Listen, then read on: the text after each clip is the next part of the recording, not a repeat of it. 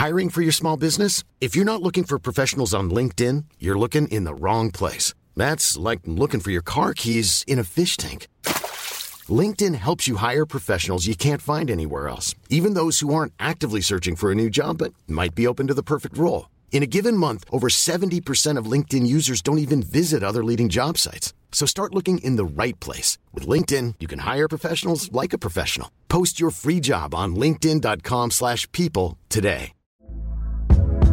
Hey there, it's Michele Norris. I'm host of a podcast called Your Mama's Kitchen. When I travel, I'm usually looking for a way to find a taste of home when I'm not at home. And one of the things I love to do when I am at home is entertain. And Airbnb allows me to do that. When I was in California recently, I rented a house that had a great kitchen. And when we were sitting around the table, we we're all thinking, we're in someone else's house. Someone could be in all of our homes as well. If you have a home, but you're not always at home, you have an Airbnb. Your home might be worth more than you think. Find out how much at airbnb.com/slash host. Burrow is a furniture company known for timeless design and thoughtful construction and free shipping, and that extends to their outdoor collection. Their outdoor furniture is built to withstand the elements, featuring rust-proof stainless steel hardware, weather-ready teak, and quick-dry foam cushions. For Memorial Day, get 15% off your Burrow purchase at burrow.com slash ACAST and up to 25% off outdoor. That's up to 25% off outdoor furniture at burrow.com slash ACAST. Coming up on the Thursday, May 25th edition of the Chase Thomas podcast, we got the full ride with Matt Green, fellow University of North Georgia alumni. Matt Green, uh, we talk little Georgia. Jaden Reddell uh, winds up at Georgia over Tennessee. We talk about um, a fun CFB Green Line side of the week. And then we also talk about uh, Georgia, Florida staying in Jacksonville for at least a couple more years. Michigan, Penn State moving to a neutral site to close this fall. And then uh, some week one SEC betting lines that are already out, some pretty surprising ones um, that we parsed through. And then also the Big Ten. Yeah, Big Ten over unders, those are out as well. So we dive into our early uh, early thoughts on how the Big Ten is going to shake out, whether it's Ohio State, Wisconsin, Iowa, Michigan State, Penn State. We talk all about it next here on today's show. So, as always, thank you for listening. And if you're a first time listener, uh, make sure you hit that subscribe button on your preferred podcast player so you never miss a future episode. And by future episode, I mean daily. So, tomorrow you'll have another one, and it's going to be jam packed just as a heads up. Um, also, uh, make sure you subscribe if you're uh, a fan of YouTube and go to youtube.com slash Chase Thomas Podcast. Like and subscribe. Did I just say if you're a fan of YouTube? Didn't know what to say there, but we'll move past it. YouTube.com slash Chase Thomas Podcast. Like and subscribe as we get closer and closer to hitting that uh, 1,000 subscriber mark. So make sure to take care of that today. If you're already a subscriber uh, to this very program, first, thank you. And also, make sure that you take a second, hit that pause button right now, and leave this show a five star rating and a review on Apple Podcasts or Spotify if that is how you are listening to today's show. As always, you can email this very program if you'd like Matt or myself to answer a college football question on next week's show. We'd be happy to do so. Um, all you have to do is email us at chase thomas podcast at gmail.com or tweet at me uh, at chase double underscore thomas or the podcast twitter feed at pod chase thomas there you go um, that's about it so enjoy the show Chase Thomas pod, the Chase Thomas podcast. um, my nephew needs me to record. See, I hate. I already hate it. I hate it. All right, hello, and welcome back to another edition of the Chase Thomas Podcast, where I'm still the aforementioned Chase Thomas coming to you live from Knoxville, Tennessee. Everything School HQ. I don't even have to say it tongue in cheek anymore. It was decided by USA Today uh, just this uh, just this afternoon that I sent over to Matt Green on Instagram. I don't know if he's seen it yet, but No, I have not seen um, that. if you want to check your messages real quick, Matt Green, uh, it was that out. confirmed that uh, Tennessee was the everything sport school this year. Um, Well, so if USA Today says it, then I mean, I don't. I guess it's. I guess it's decided. it says here you saw it, Matt Green. It says all sports champion, going back to back, and it says you saw it. Did I see it? It says you saw it. I think you're.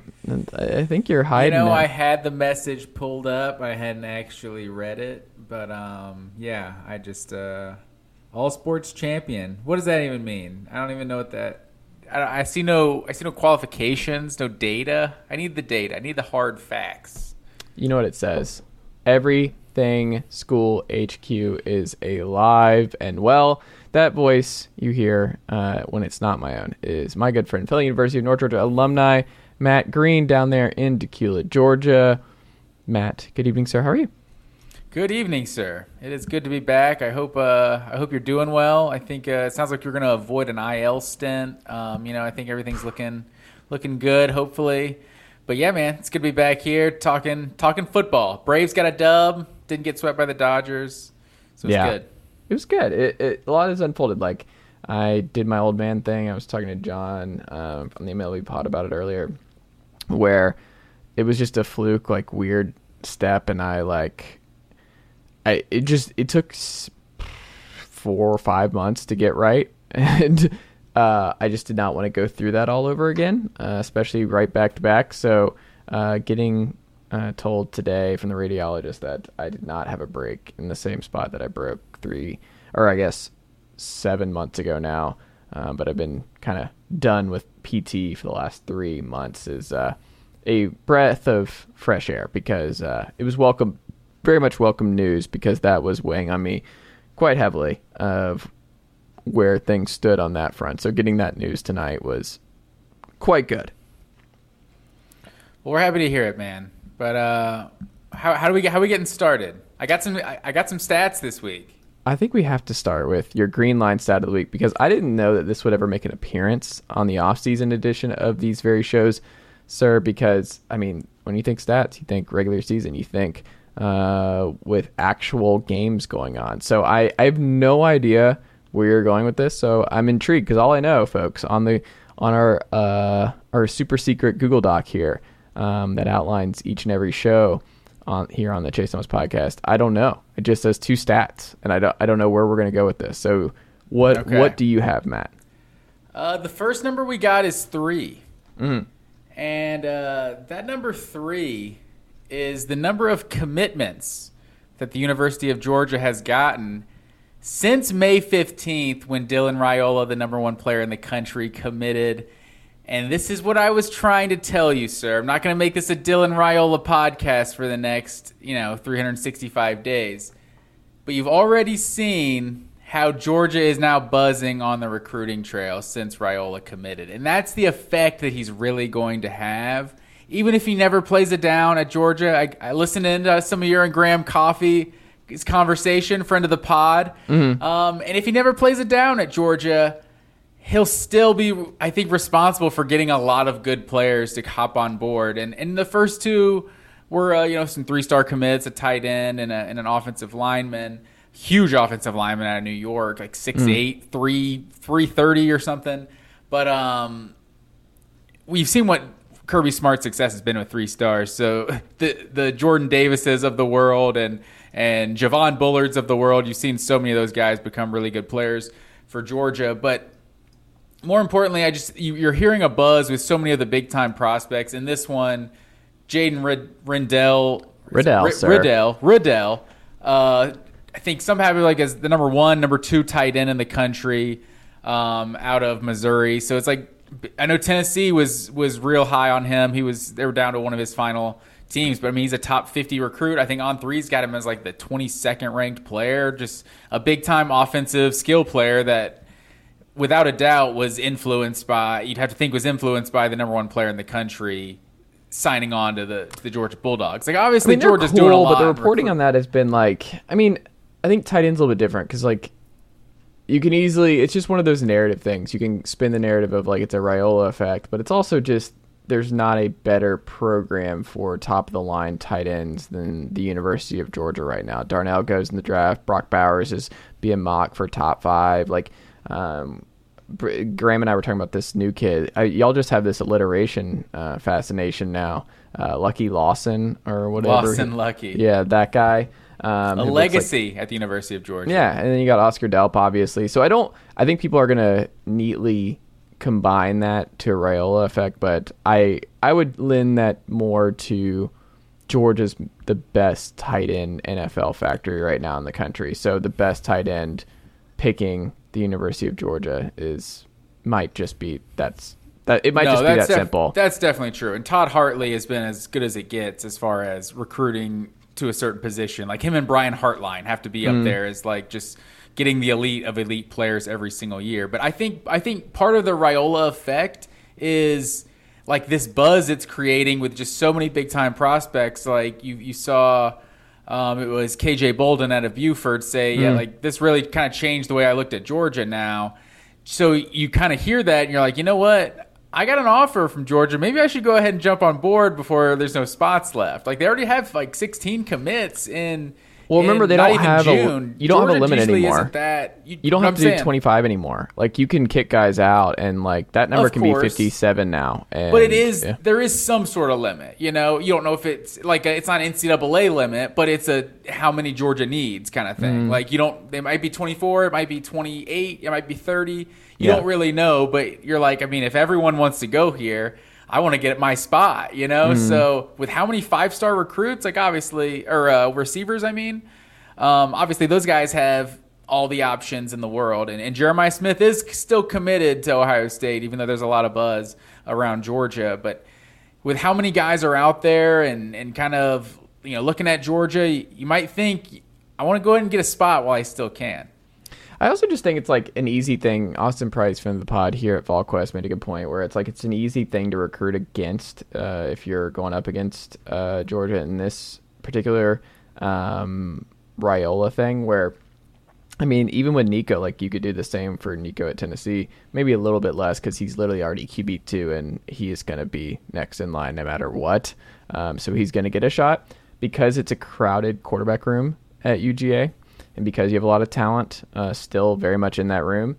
Um, the way to pitch it, it's like the reason I don't buy the Reddell Raiola or really the Raiola effect all that much is that like there's still I'm not saying he won't be the guy, but there's enough that recruiters and sharp recruiters across the board can be like, why would you? It'd be stupid for you to commit to Raiola because there's no way of you knowing. Like there's just too much, too many variables that he'll be the guy who ends up being the one who throws you passes. You need to pick the school, you need to pick the coaches, you need to pick the the likely the track record of getting guys to the league. But if you are making your college decision based on a quarterback, it's stupid because of the movement and because of how quickly things can change in that regard. So if you're basing your decision on playing catching balls from Dylan Raiola or Nico Iamaleava, you're making a mistake because it's just what we've seen in the sport across the board is it rarely goes that cleanly and that you you should not pick a school for for that being a Oh, of factor. course, but it's like you're not supposed to pick a school because of the head coach or your position coach, but so many guys still do, right? Like it's. Well, I think that's a better big- choice than quarterback. I would pick a. Uh, But we've seen position coaches just move like that, like year in and year out. So you you just never know with that. But I mean, I think it's just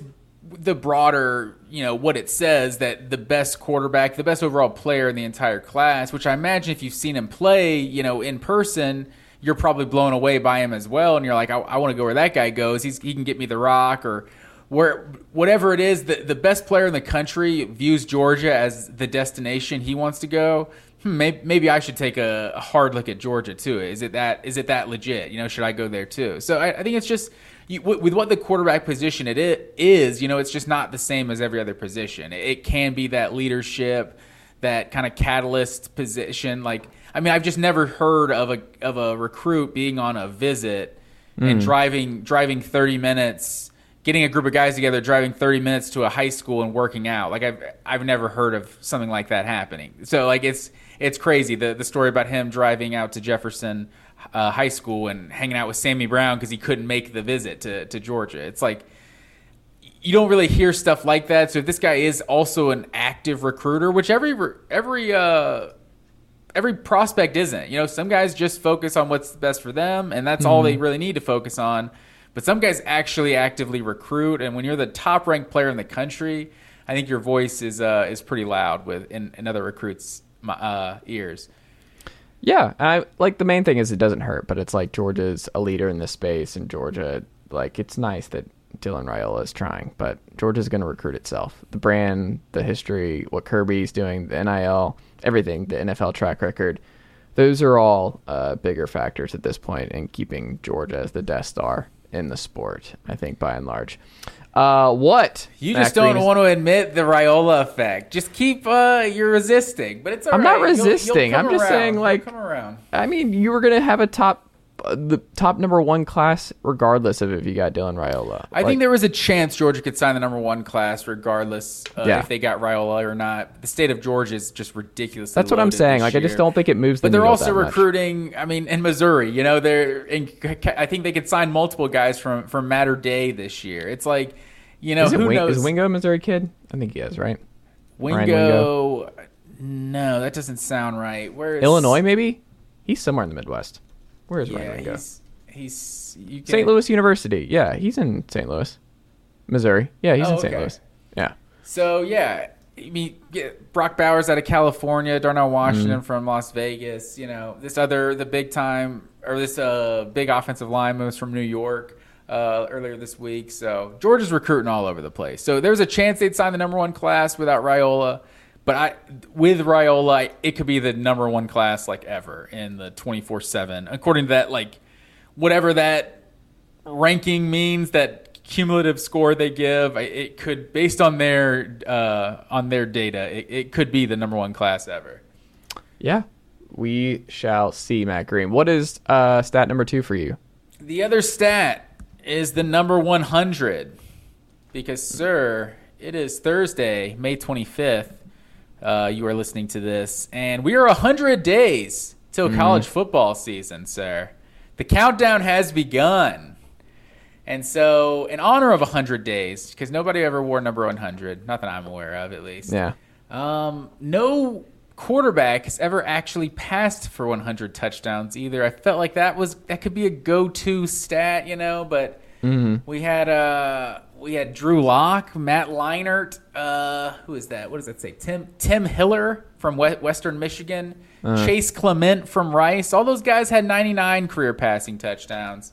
Uh, Chase Daniel had 101 mm. uh, career touchdowns. I know you're a big Chase Daniel guy. Um, Number one, Mizzou. Who could forget Kansas Mizzou?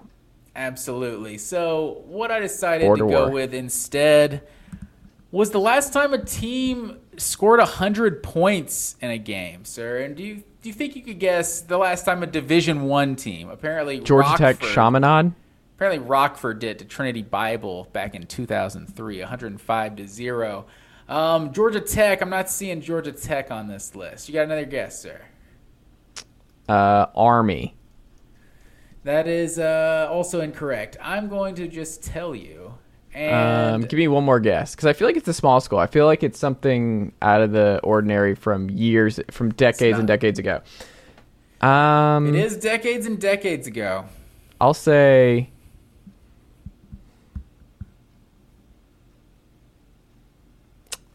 I'm gonna say Michigan. That is also incorrect. I've seen Michigan State on here a couple Maybe times that's it, yeah. back in 1928, 1931. I know you remember those games. Mm-hmm. Um, big time beatdown over uh, over Kalamazoo that one year. Mm-hmm. Uh, but the last time it happened in in Division One football was Houston over Tulsa, 1968. Huh. And uh, they almost did it again. I don't know if you remember the uh, the Pony Excess thirty for mm-hmm. thirty uh, SMU after they suspended the whole football program and everything, and came back and were just terrible. Mm-hmm. Andre Ware in Houston. What was it like? I think I had it pulled up here. Ninety five to twenty one. Houston mm. beat SMU back in nineteen eighty nine. Just absolutely demolished them. So, hmm. yeah, that's what we got. Hundred days till college football season, sir. There you go. I like it. I like it. Um, Matt Green, a couple Nigel the Nighthawk, uh, friend of the program, dropped off a couple news items uh, that we wanted to hit before we get into uh, our Big Ten over under discussion, and also some SEC Week One lines that are now officially out. Uh, a couple uh, were surprising here, but speaking of the SEC, sir, uh, Georgia Florida is sticking around in Jacksonville for at least the 2024 in 2025 season renovations. The possibility in 2026. We'll see what happens with the Jaguar Stadium because that's still up for debate. Like it doesn't seem like a new stadium's happening for them um, anytime soon. But I don't know. I think it's interesting because it seemed like there was a lot of momentum, and it seemed like Kirby, uh, especially, and Georgia wanted to get this to become a home and home uh, once again. And maybe it's because he's been looking at these home schedules for the dogs in Athens the last couple years, and it's like uh, we got to give these fa- throw these fans a bone at some point because as someone who was in the stands for Tennessee, Florida this past year, it is nice to have your rivals uh, come to your place every other year. It's nice to be for that to be a uh, a home atmosphere that you get to alternate year over year. And we'll get into a program that is elected not to do that very thing um, this particular year, but we'll save that for a second. Matt Green, as a Georgia fan and a cocktail out world's largest outdoor cocktail party connoisseur, is this something that you're in favor of? Do you feel good about this? Where where is your head at now with uh, the where this game is played? First of all, can I get that on a business card? because I would like to have world's largest outdoor cocktail party connoisseur, maybe on my on my grave, you know, mm-hmm. on, my, on my headstone. Um, I like that, but I think you nailed it because, for one, first and foremost, I think every I would say ninety percent of Georgia's fan base feels if Kirby wants it, I want it too. You know, mm-hmm. so it's like if Kirby thinks it's a good idea, yeah, let's do it. He's had some good ideas. I like this guy. We'll let it. We'll follow him off a bridge. You know, so that's part of it. I I personally, I obviously I'm not a big neutral site college football fan, but these Oklahoma, Texas, and Georgia, Florida, like they're they're huge traditions in that. So it's like that that that neutral site already has the college football atmosphere, right? Mm. So I, I, I do kind of just want to preserve the tradition of of uh, Jacksonville, even though I think it'd be cool mm. uh, to to go home and home. But I think you nailed it personally on why there's it seems to have picked up steam in recent years because Georgia's home schedule has been like so whack. Honestly, mm. like this year, you look at it like, and I never really thought about it before because you look at Georgia ever since they did the um, uh, they, they, switched around the Auburn series back 2012 and 2013. Georgia played at Auburn consecutive years, and I guess the SEC kind of did Auburn a solid. But ever since then, Georgia plays Auburn, Tennessee, and Georgia Tech at the same venue every year. So, mm. or both on the all at home or all on the road. You know what I mean?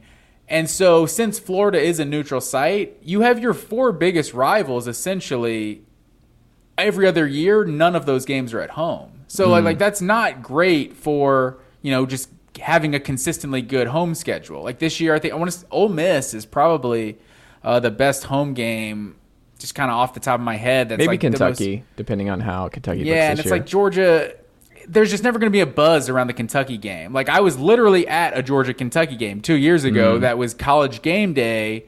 They were in the top 10 and it was like there's no like feeling that we could lose this game. Like mm. with Georgia Tennessee, you're like you know, we're better than Tennessee, right? Like you, we're, we're, we are better than them, right? Mm. That offense is really good, but we should be better, right? Like you weren't sure if you really were better than Tennessee going into that game. There was a buzz around it. Like Kentucky just doesn't really do anything for the Georgia fan base. Like, no mm-hmm. disrespect to Kentucky, it's just kind of it's a feeling. Like they kind of have to earn it. Like make us scare us a couple times before. Like even the Missouri game, like going at Missouri, Georgia's played a few tough games at Missouri that you go in and that's not not the you don't have the easiest feeling in there. So I think part of it, like Arkansas turned out to be like that was a really weak home schedule that year. Arkansas turned out to be a pretty good home game and Tennessee turned out to be a good home game in 2022. But you've seen a lot of weak home schedules. But I I'm, i love that they kept it for 24 25 uh, in, in Jacksonville because that was going to throw so many variables in there. So we have the new SEC schedule starting in 2024, and then people get it Georgia, Florida in the swamp or in Athens and they're oh yeah, I love this. So mm. it would just this this whole season's been better. Like oh and, and that's why because it's on campus. But I think what you're gonna see is that with this new SEC schedule, like let's be honest, there's a lot of SEC West hate that Georgia's gotten through the years that you know, some of those years that they're 11 and 1 is because the SEC East is so weak and they're, they'd be the third best team in the SEC West. I think there's some truth to that. You look at a year like 2019, LSU and Alabama were the two best teams in the SEC, but Georgia was playing in the SEC championship. So there's been some truth to Georgia's schedule being a little weaker than some of those SEC West teams. So now with Texas and Oklahoma coming into the conference and just uh, most likely a, nine, a ninth conference game, and we assume they're going to get rid of these divisions, mm. I think Georgia's schedule is just all the SEC schedules. I think are going to be immediately just more stacked, and you're going to have more good home games. And right now, you're like searching for what Georgia's best home game is, and I think in 24 25 they're going to have three or four that are just big time marquee SEC matchups, and you're not really going to miss Florida being a home game, and you're going to be able to preserve that that neutral site tradition. Well, that's what I was uh, tweeting back and forth with Logan Booker, another friend of the show um, up there in Athens, and uh, I just think a sneaky big winner of the nine conference game model and the new rotation that's going to be implemented next year. I think the dogs are maybe the biggest winner here. And you talked about like the SEC West bias, but like just having that rotation where you can like this schedule i think uh, and it's not like a shot at georgia. It's like they can't really control some of this. And then obviously losing a big game this year against oklahoma off the calendar was a brutal blow too for this uh, schedule as a yeah. whole. But it just you can two things can be true. The dogs don't have to prove themselves in the regular season. Like that's not part of it. Like no one's going to be oh the strength of schedule. I don't know about georgia coming in. But I look at it as a fan where it's like if I was if this was Tennessee's schedule, I would and I was in the position that Georgia's in where it's like these are the glory years. Like this is the best the program has ever been. Like this is the top of the top and you're going to have two straight years, maybe three straight years you go back to 2021 of really subpar home games. Like there's a reason Notre Dame Georgia was so big for so many fans and that home and home environment and it's just you want when things are going this well to have a reason to go to these games in stadium and see a lot of like the best you'll maybe you'll ever see as a fan in your lifetime and like have as many moments as possible many against as many big cool teams at home as possible. Because like even when the playoff expands Georgia's going to be in that top group. They're probably looking at a bye. So it might be hard to see a situation where Georgia's hosting a first round playoff series um, in the next couple of years because you know that place would be rocking and be a lot of fun for dog fans that they would like to do. But Georgia might be too good, so they might miss those. So I just think it's, I think from a fan's perspective, I don't think it's a stretch or a shot to be like, if I was a fan who was spending a lot of money on season tickets and wanting to go to these games, that like this schedule sucks. And I don't think that, I, I think moving on to this new schedule coming out in 2024 there's going to be a lot more enticing, appetizing games in this calendar, and I think it's going to be probably the best Georgia schedule for fans in a long time. I, I definitely think so, and I think it's gonna it's gonna make them miss that home game uh, yeah. less. But I mean, I'll say in terms of winners and losers, I think just everyone in the SEC East, to be honest, is is more of a loser than everyone in the SEC West. Like Arkansas mm. is probably the biggest winner of this whole thing of maybe we don't have to play Alabama every single year. Like that mm-hmm. would be nice. Like they just, I think this is second year in a row that they've had the the number one ranked uh, strength of schedule in the country. Mm-hmm. But yeah, it'll be uh, it'll be interesting. I'm I'll, and yeah, like you said, like this is the time we want to play whoever because I think we can beat whoever at this mm-hmm. point. You don't we don't even need an easy schedule.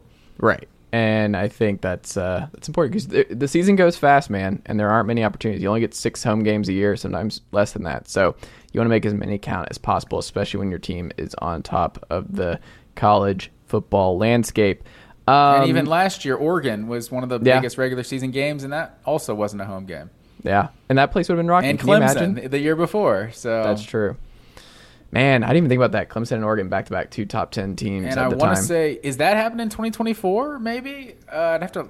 Uh, Georgia Clemson and Mercedes Benz is going to be uh, on the schedule coming up soon. So I think Clemson home and home like a couple years after that. But then you don't feel as bad about 2024 if the schedule is nine conference games and fun, and then if that one's a neutral site, who cares? And it's in the Benz, so it's not far, but different kind of field. They've played in the Benz so many times now.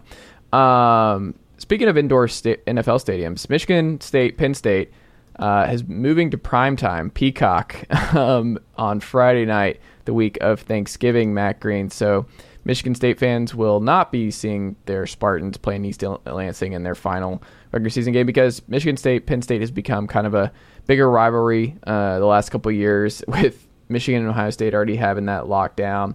They they're just like the sneaky like who's next, you know, like who's they're the those two teams have traditionally been fighting for that just tier not I shouldn't say fighting from trying to get away from that tier two to tier one in the Big Ten for the last decade or so and they're always recruiting well. They're always right there, pretty solid. You can count on year over year, but never breaking through every year. They're not the Michigan, Ohio State. They're not going to be at the top uh, with that kind of sustaining uh, power, that sustainability. But man, I I just you move it indoors, and it looks like it might just be because weather getting ahead of that um, during that time. But man, what are we doing? Like, why is this happening? Why are you flexing this game outside?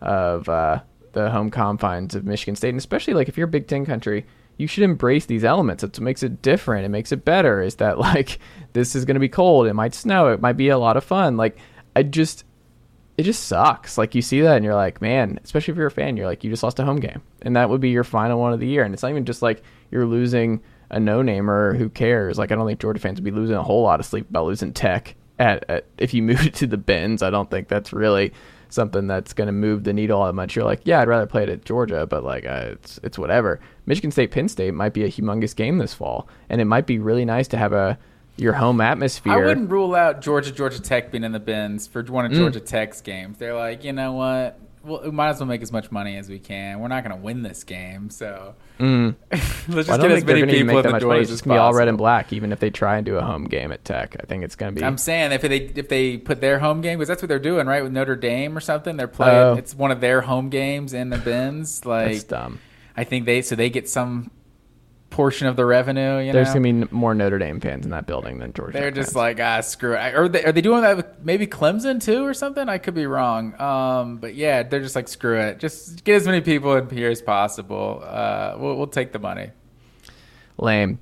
Uh, what are you? What are your thoughts on this move? Yeah, I'm with you, man. I just don't I don't get it. Like uh, in terms of what you were saying about like where these programs have been, like I've never really thought about that because Penn State is just a stronger brand. But like Michigan State has made the playoff. Like they mm. they've won the conference. They they honestly even in like the early 2000s, like they've just been a consistently good program. And Penn State kind of went through their down years near the end of Paterno, and then obviously after all the scandal and all that stuff. So they kind of have been at that level, but it feels like Penn State's in a way better position right now. Um, the my biggest thing, it's like it's, it feels hypocritical after you know talking about Georgia, Florida should be in a neutral site, but it's like that's the tradition is it's at the neutral site, right? Mm. Is the Lions always have a home playoff game on Thanksgiving, right? So this is going to be Black Friday the the very next day. Like I know yeah. it's indoor artificial turf or whatever, but that seems like a logistical nightmare on top of hmm. all of it. Like I don't know, you're gonna have lion stuff on the field. It's just gonna look like you're a high school team. I don't know. Are they gonna get that that field turned over overnight and it have Penn State, Michigan State logos on it and all that? I don't know. It just it's one thing even not at it like a Clemson, Georgia, where they're not in the same conference like it's one thing to do those, like Florida State LSU this fall. It's another thing to now move conference games into neutral site venues. Like at that point, we just it it's just so stupid. It's like I don't get upset. I don't think any NFL fan should get upset. It's like uh, more and more games in Europe, and like that's it seems like the reason you go to 17 games is like if folks lose a home game, it's because they're getting one European game a year. Like in Germany, the Falcons will be in Germany, multiple London games for the Jags there's not really a home strong atmosphere in most NFL stadiums. It's not like there's this man. It it doesn't really matter where those games are played by and large. They just Sundays. feel like dull, like corporate entities. Yeah. I don't know what it is about NFL stadiums. That's why I don't like, get lose sleep over it. It just doesn't matter. State of the art facilities and all that, but it's like there's very few Lambeau Fields and like Arrowhead, Arrowhead. Stadium. You know, it's like college stadiums just have like a personality about yeah. them. The, the crowds are just are just louder. They're they're more. I don't know. The home field advantage just seems to play a bigger role. Uh, but Yeah. you know, it's it, it's it feels hypocritical for sure because I see A and M and Arkansas playing in Jerry World, and I feel like I don't hate that. Yeah. So I don't know, but I see Michigan State, Penn State, and it's like I don't know. Aren't you guys supposed to be tough, like in the Big Mm-hmm. Ten, and like flex on these cold weather games? You guys are going indoors for the season finale. I don't know. It just doesn't seem right. Like it No. just, I don't know. And then Penn State's obviously like they're not giving up a home game. So Michigan State's just going to give up a home game this Yes. year to to host in Detroit, then back to Happy Valley. Like, does Michigan State not feel like they have a good home, good enough home field advantage? They they get some sort of advantage on being in Detroit. Like, is this is this a Little Rock like for Arkansas, like a home away from home, like we don't know about? That I do not know, but I mean, we'll see. This is just becoming the norm. It's like I feel like I'm just old man yells at clouds because I just feel like this is going to be more and more just a thing that happens that I don't like. Yeah, Um, but I agree with you. Like it, Clemson, Georgia, and like LSU, Florida State. Like for some reason, those feel a little more acceptable since they're not conference games. yeah. But yeah. I just I saw Michigan State and Penn State. I just I didn't like it. I didn't like it one bit. SEC Week One over unders are out. Matt Green. It's never too early to start predicting games in this program. You know this. Only 100 days out. I mean, we're not that far. It's uh, summer practice will be here before you know it, sir. Um, Vanderbilt, Hawaii Open in week zero. Vanderbilt's an 18 and a half point favorite. And then we get into week one, sir. Florida, nine and a half point dogs at Utah. Colorado, or the biggest one that surprised me here. South Carolina, one and a half point dogs against North Carolina in a neutral site game against the Heels in Charlotte. the Duke's Mayo Classic. A&M 37 and a half against New Mexico. Alabama 37 uh, against Middle You Tennessee. got to jump on that New Mexico. I mean, I like Bobby Petrino, but A and M did did they score 37 points in a game last year?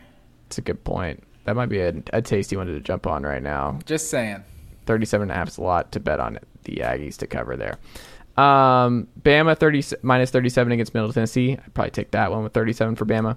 Uh, Tennessee, kind of wild to see it, kind of jarring. 27 point favorites against an ACC school in Virginia, in Nashville. Um, that felt a little high, but That's, also uh, that's an interesting one. So is this an indictment on Virginia more than anything? Like, Yeah, are I think so. Virginia is going to be terrible? I think it's just more Virginia's offense was god awful last year, and if their offense is even slightly subpar, you're gonna get boat raced by the Vols in a hurry. Like I, it could get ugly. I can see it. Yeah, I could definitely see uh, them sc- being up 27 at halftime. Yeah. Um, Kentucky tw- minus 26 against Ball State. Auburn 39 and a half point favorites over Don Brown's UMass Minutemen. And I'm then this one. I'm also jumping on Ball State, by the way. Ooh. Kentucky, they they mess around in these games. Yeah, Northern Like, Illinois these- last year. I feel like they yeah, played with their they food. they win these games 23 to 10. like, yeah, I don't. I'm not not liking Kentucky to beat anybody that too particularly big. There also, what are they? Out losing Will Levis? They got Devin Leary. You know who who knows? Uh, but the guy, the savior, the OC, Liam Coen is back from his one year stint with the. Rams. Um, they were pretty darn good two years ago with him. Uh, final one, LSU two point favorites over Florida State, which I thought was interesting um, in the neutral site game. But it's not New Orleans this year, isn't it? In or like Orlando or something. I think they moved it to Florida. It's definitely in Florida. Is it in Orlando Is it or at the Buck uh, Stadium? Maybe I don't know. I I, thought it was in say- Orlando for I some think reason. you're right. Camping World, whatever. Um, but either way, Matt Green, which of those lines stood out the most to you? Which do you think is the most interesting?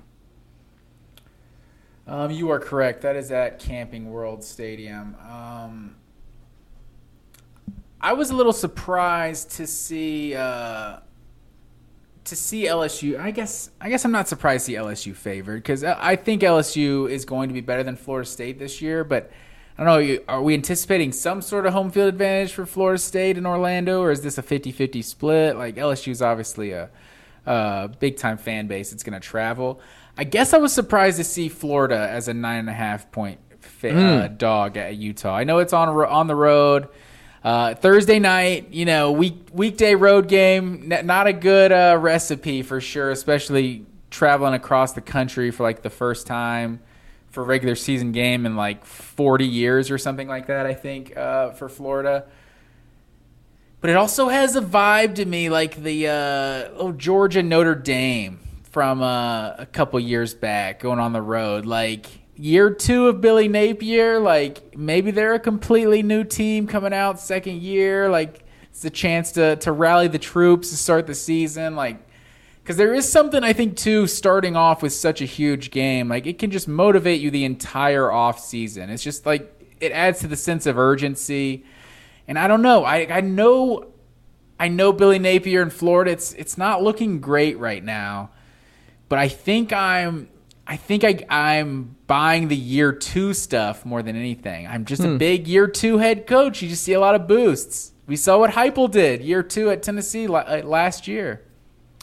That's fair. I I think LSU like my preseason uh, national title game pick is Ohio State LSU. So um, I, I am leaning LSU winning that, but I could uh, you could sell me on uh, the Buckeyes too. But I'm I'm leaning LSU Ohio State to as my preseason pick and LSU win the national title. So uh, I would not be surprised if they win it here. But also I think if you told me that Florida State was one of the four best teams in college football this year, I wouldn't bat an eye. Like Jared Verse gonna be in this game. We'll see how he uh, handles things. I mean, he looks like he's gonna be a top five, top seven pick next year's draft. He was a big return.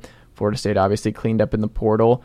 Jordan Travis. Um, I mean, what more can you say other than he should be a Heisman finalist going into next year? Um, he's poised for a gigantic year at Florida State. I think it, they're rightfully the expectations are high. Benson in the backfield, they're they're loaded on both sides of the ball, and they beat this LSU team last year uh, ahead of schedule a little bit, and there was a big talent differential on both sides. Harold Perkins, can he can he dominate this game and kind of take over and limit Jordan Travis? I think it's going to be fascinating. I do think this will be a close game and like that two point spread, more of a toss up. But I think it's it's interesting to see LSU favored out of the gate here. But that's going to be a phenomenal, phenomenal opening week game, and I don't think it's going to be a uh, the same kind of game we saw last year, where it was just more of like a who wants to embarrass themselves more um, as we get things started. If you recall how that game ended and just how bizarre that game was as a whole. Which game? The LSU Florida State game last oh, year. Oh yeah, and how nobody wanted to win that. game. No, no, I don't think that will be the case this year because I think both um, are in good shape and well positioned to qualify for the playoff. Um, I, just, I, think year. Florida State's one of the more interesting teams in all mm. of college football going into 2023 because, like, do we know they're good? Like, they're yeah. gonna be like preseason top five, six, seven. Like, mm. they're gonna be up there. But like, are we basing that off of the the six game winning streak they closed the season on when they beat Georgia Tech, bad, mm-hmm. Miami, bad, Syracuse, bad, Louisiana, bad, Florida, bad, Oklahoma, bad. Like they beat six bad teams to end the season. But they're I just think getting over brands. the Florida hump was huge. Even I think that's still, true, yeah. and I think Jordan Travis looks good, and I think yeah. Jordan Travis gives you confidence in the quarterback, especially when so many of the big time teams from a year ago are replacing their quarterback. It feels like he's going to be one of the best quarterbacks in college football, but I think there's a chance that they're just not that much better than they were a year ago, and we just see some of the same old same old Florida State that not same old Florida State, but the the recent history we've we've seen from Florida State. That's fair. Um, I that's why like they play these games, and I want to see what it looks like on the field. Florida nine and a half. I would I would hit the over on on that one. I think uh, Utah is going to beat them by more than that. I, oh, you think so? Utah also, is going to be good again. I'm guessing North Carolina, just with Drake Maye, like they're yeah. going to be top. T- top 15 preseason, I bet you. They're going to be like the 12th, 13th. I don't think so. I, I think mean, they'll be borderline finish, ranked what they finished last year. Like they were they, they, were flirting with the six? they were like flirting with the top ten going into the ACC championship, right? Like they were like two uh, loss. They on. may have lost their last regular season. They lost like multiple games. They may have lost like the last three games of the season or something like that. But they were flirting with the top ten. Okay, it was a little bit better than I thought it was. They ended the year on a, on a four game losing streak. Okay. You know what's wild? They were six and zero oh on the road and three three at home. Nine and five overall. Yeah. So what what what did they get up to? Were they ever top ten? Can you see that? that? I, I can't see, but they lost at home to Georgia Tech.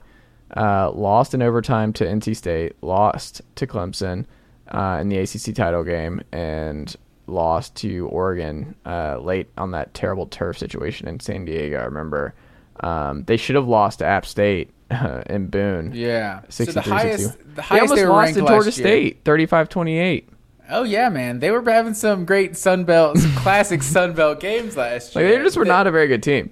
But they got up to 13 last year, Okay. and they have Drake Maye. Like Drake Maye is just maybe the best player in all of college football. Like that right there, I'm I'm I would almost guarantee they're going to be preseason top 15. I'm I've been like number Interesting. 13, 14, and South Carolina. I I would I would bet is not ranked, right? South No, Carolina's I think they'll be ranked. I don't know what you would base that off of. Like, I don't, I don't think South Carolina, like from what they lost a year ago, and they would just, I mean, they beat Tennessee and Clemson. Like, if, if you're going to base their entire season off Tennessee and Clemson, then yeah, they're top 25, but they played a lot more games than that. So, I don't know. I don't see South Carolina as a preseason ranked team. So, I'm kind of surprised to see that as just a one and a half point line because I think, I think Vegas might see that differently than like the AP poll sees it or Maybe. DraftKings. Um, Matt Green, do you want to do our Big Ten over unders here? Yeah, man, let's do it. We're not going to get into every single team here because some of these lines are not as interesting as other, but I'll run through these real quick at the top here for what uh, DraftKings has here uh, by and large for every single team. Illinois six and a half, Indiana three and a half. Oof, old friend Tayven Jackson who transferred, uh, not looking good. Uh, Iowa seven and a half. Death Texas, Iowa making a bowl game. Maryland seven, Michigan ten and a half. Michigan State all the way down there at five and a half. Um, Minnesota six and a half. Nebraska six. Hate that solid line. Um, three and a half for Northwestern. Ohio State ten and a half. Penn State nine and a half. Purdue five and a half. Rutgers four and a half. Wisconsin nine. Can I can I lead here? I think they're the one of the teams I want to touch on. Wisconsin nine kind of surprised me. Like I understand Wisconsin as a whole over the last uh, you know, decade plus. They've been serious national title contenders. They've had this strong identity. They've just been a well-oiled machine, whether it's Bret Bielema, Paul Chryst, whoever. Like they're they had an identity and they ran the ball really well. They put guys in the NFL after guys in the NFL. They had their blips with Russell Wilson and company, but without elite quarterback play, they were able to make it all work. Obviously, been in the Big Ten title game, been right there um, in a lot of big games over the years. Just a perennial top ten ish program. Last year, things really go off the edge. The Graham Mertz experience never got off the ground uh, over the last two years. That being said, nine is high. Like, I'm a big Luke Fickell guy.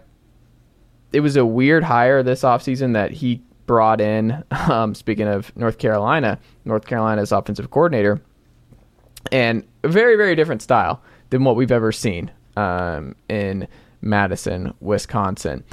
I think nine is just asking a lot for Fickell in year one here, transforming this whole thing. And like Braylon Allen's a really good running back, and I think he'll be fine uh, with this transition. But because I mean, North Carolina's been able to run the ball with uh, what Phil Lambeau, and look, it's it's Wisconsin. They have a lot of talent, um, but I don't know, man. I th- I saw this and I was like, nine is just high for Wisconsin out of the gate. I think if you're a Wisconsin fan, you should be looking at eight and four is probably our target. Like if we get eight and four, we're feeling pretty good out of the gate here with Fickell.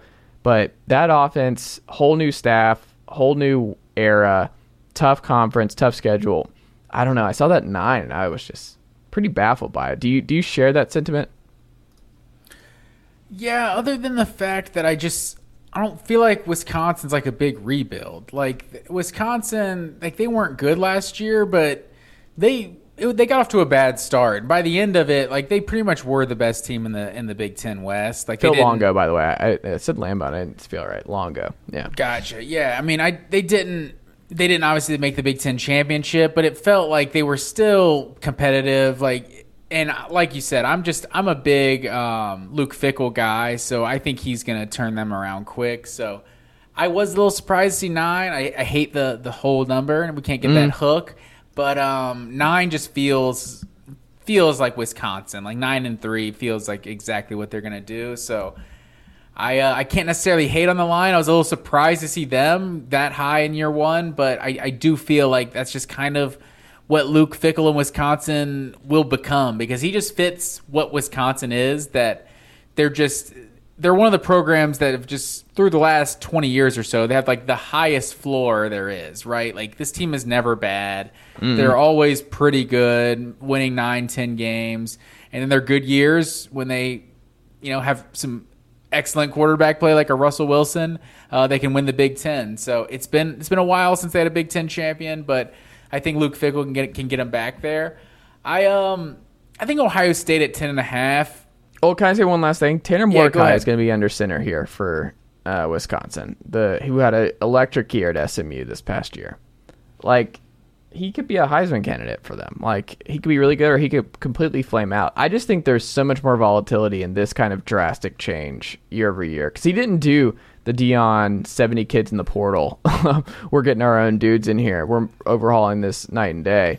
Like that's because nobody's ever yeah. done that. I just you have a lot of personnel that played a very different style. And I mean, Heupel did a little bit at Tennessee because Jeremy Pruitt and Jim Chaney's offense was nothing like what Heupel was running uh, in year one. A lot of those dudes had to make some serious, serious uh, changes to their game when they came aboard. I just, I don't know. I think it's gonna be fascinating. Like they have to go to Washington State. They lost there at home this past year at Purdue. Iowa at home's always tough. Um, at Illinois, I don't think will be easy. Ohio State at home's probably a loss.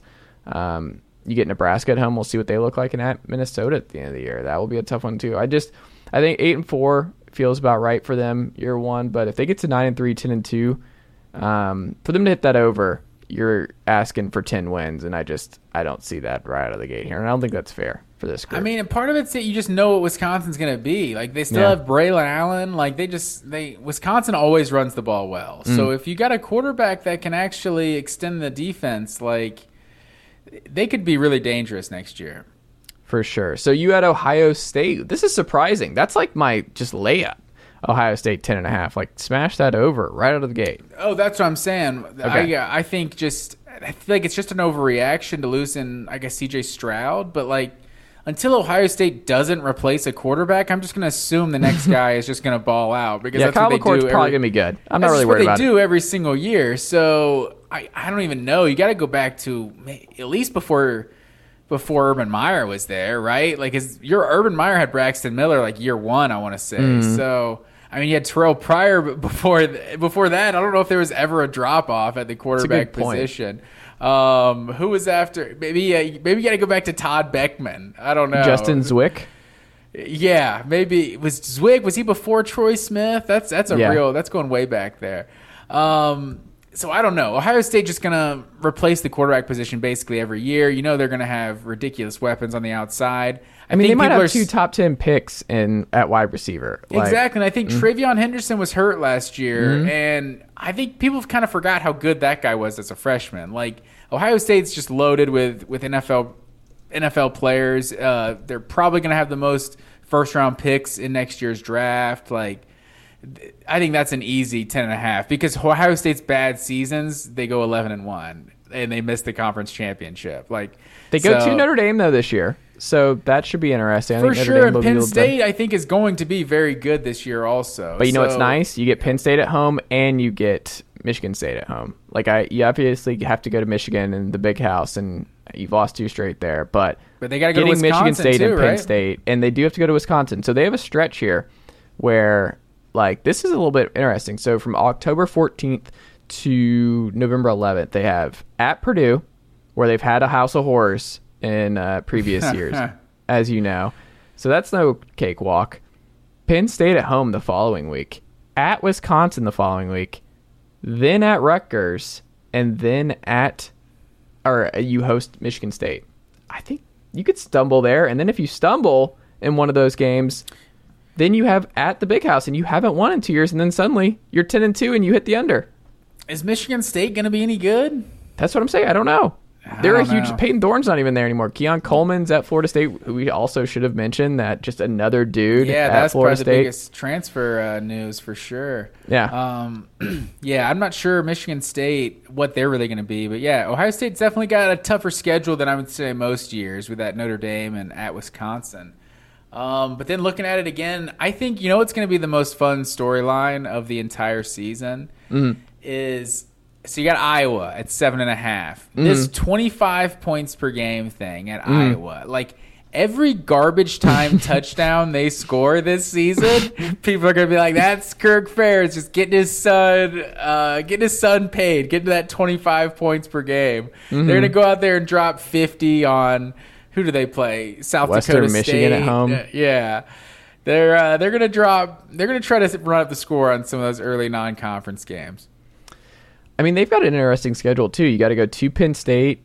You get uh, at Michigan State at home. You got to go to Iowa State for the Cyhawk Trophy. Um, at Wisconsin, always uh, tough. You get Illinois, uh, a lot of home games late, but then at Nebraska to end, which has turned into a fun rivalry too. Um, yeah, I don't know. This does Which feel like an eight four to be. time. Yeah, Nebraska Iowa just needs to be a rivalry. Like Yeah. it just it, it only makes sense. right. The corn rivalry, like it's it's corn time.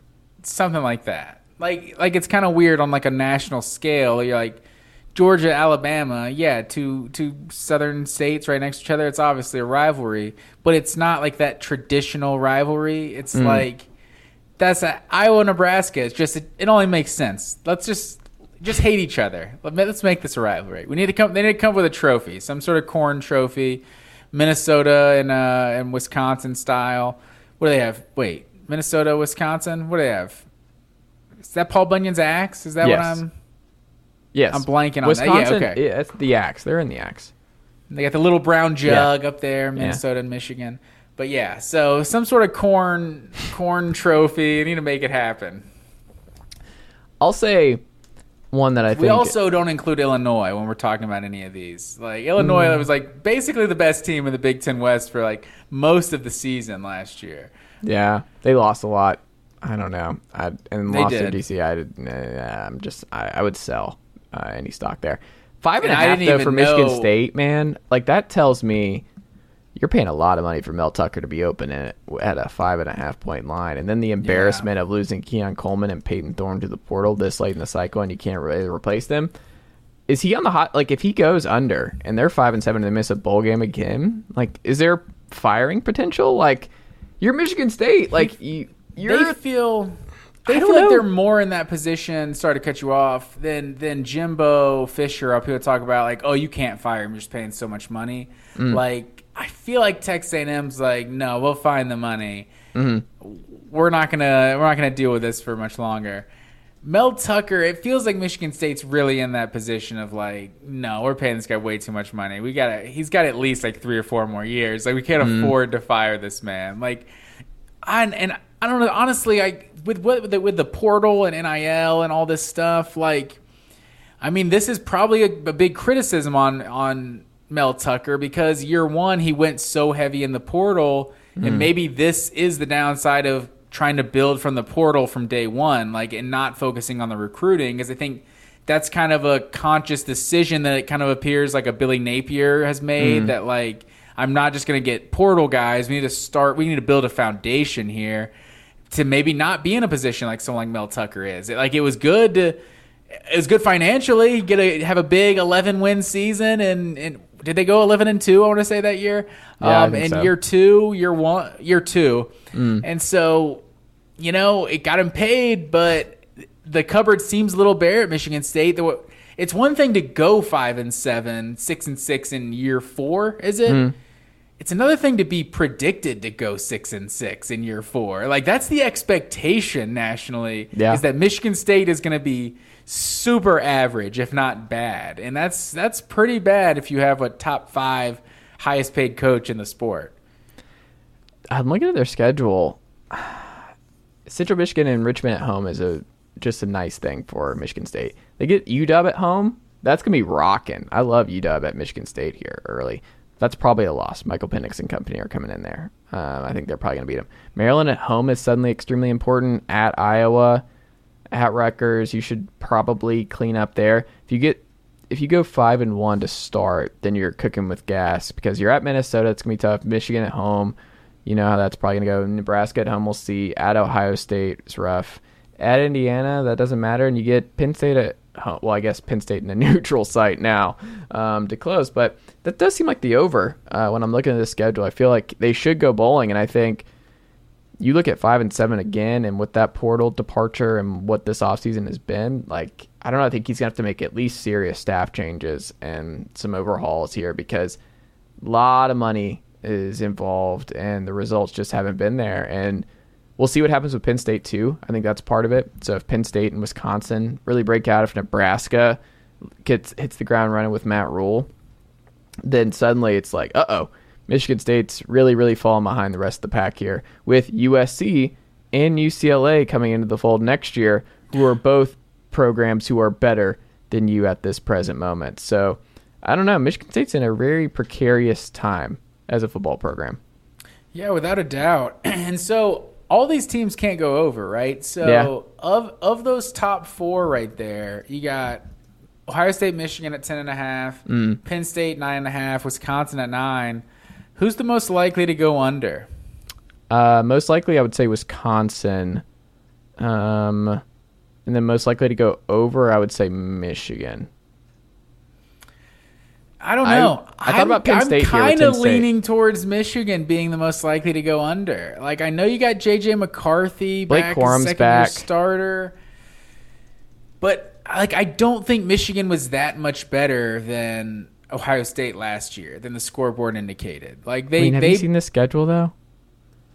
They open their first four games are against East Carolina, UNLV, Bowling Green, Rutgers at home. Like you got to go to Minnesota, Nebraska, but you get Indiana at home, you get Purdue at home, at Maryland. Like it's it's very easy to see eleven and one on this calendar. You don't have to squint hard at all to see eleven but you wins. obviously have Ohio State and Penn State, and so that's those I are just the see biggest games splitting right worst there. case scenario, and if you split them, you're looking at eleven and one. I just think more and more I'm leaning towards Penn State being, you know, kind of breaking through and potentially, Hmm. if not winning the Big Ten, you know, being that second place team potentially this year. I just think a lot is lining up for them in 2023. And the fact that Michigan is at Penn State, Hmm. I don't know. I think Michigan and also Penn State at nine and a half. I just feel amazing about that at nine and a half. Like Yeah. ten and two feels like kind of the floor for Penn State. So I'm definitely going over on Penn State, but Michigan at, at at at ten and a half, it's that they're not bad if they go ten and two. You know, that's it's a good team. Um, but I don't know. I'm they hey they could prove me wrong and, and do it for a third straight year, but I don't know something about Michigan. I'm not I'm not sold on him coming into 2023.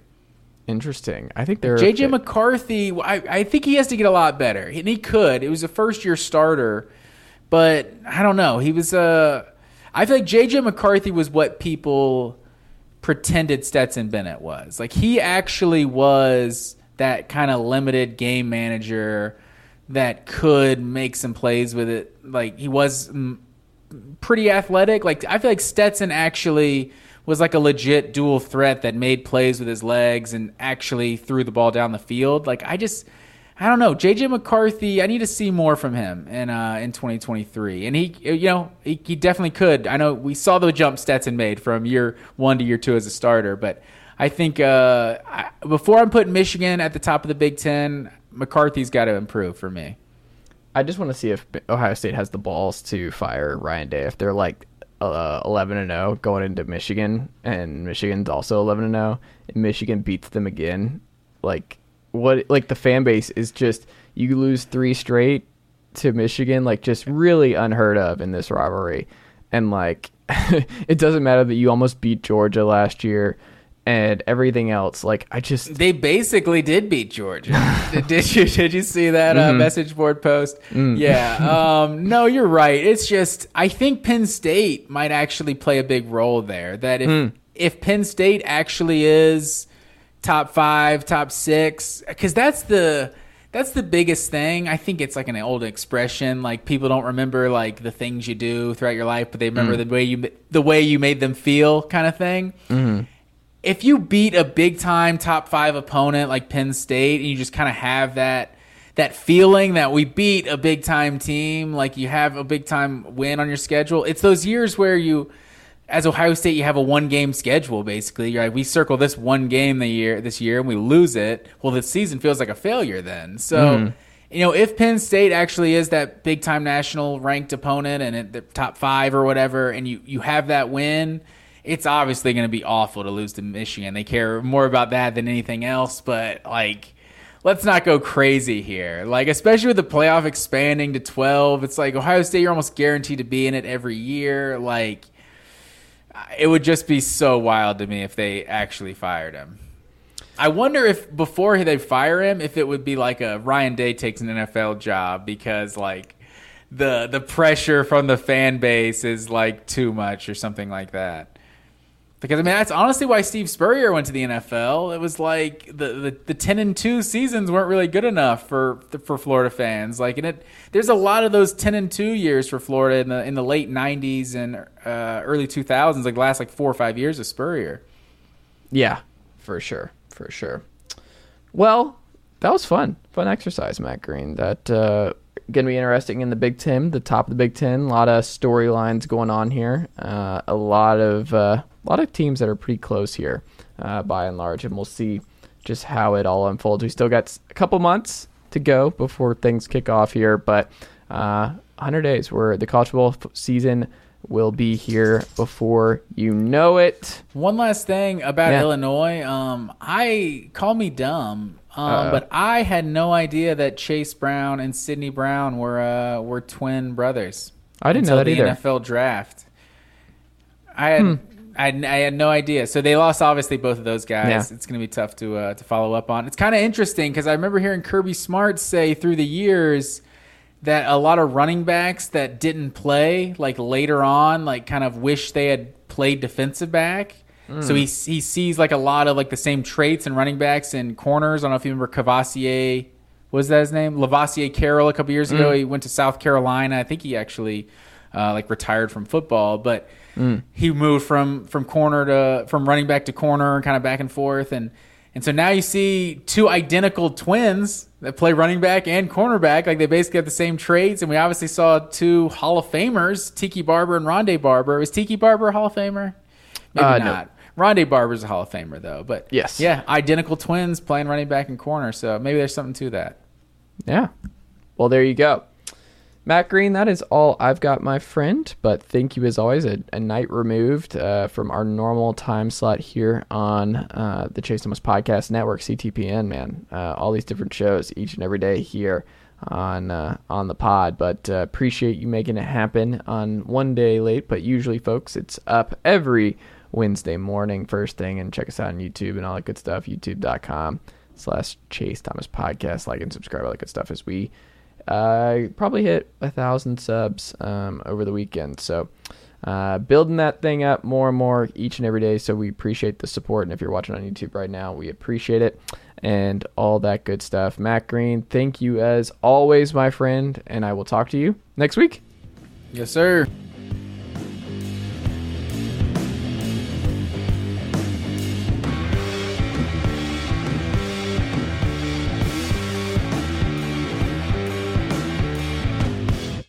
Nicely done, nephew.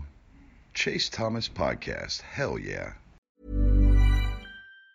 Planning for your next trip? Elevate your travel style with Quince. Quince has all the jet setting essentials you'll want for your next getaway, like European linen, premium luggage options, buttery soft Italian leather bags, and so much more. And it's all priced at 50 to 80% less than similar brands. Plus, Quince only works with factories that use safe and ethical manufacturing practices. Pack your bags with high-quality essentials you'll be wearing for vacations to come with Quince. Go to quince.com slash trip for free shipping and 365-day returns. Mom deserves the best, and there's no better place to shop for Mother's Day than Whole Foods Market. They're your destination for unbeatable savings, from premium gifts to show-stopping flowers and irresistible desserts. Start by saving 33% with Prime on all body care and candles. Then get a 15-stem bunch of tulips for just $9.99 each with Prime. Round out Mom's menu with festive rosé, irresistible berry chantilly cake, and more special treats. Come celebrate Mother's Day at Whole Foods Market.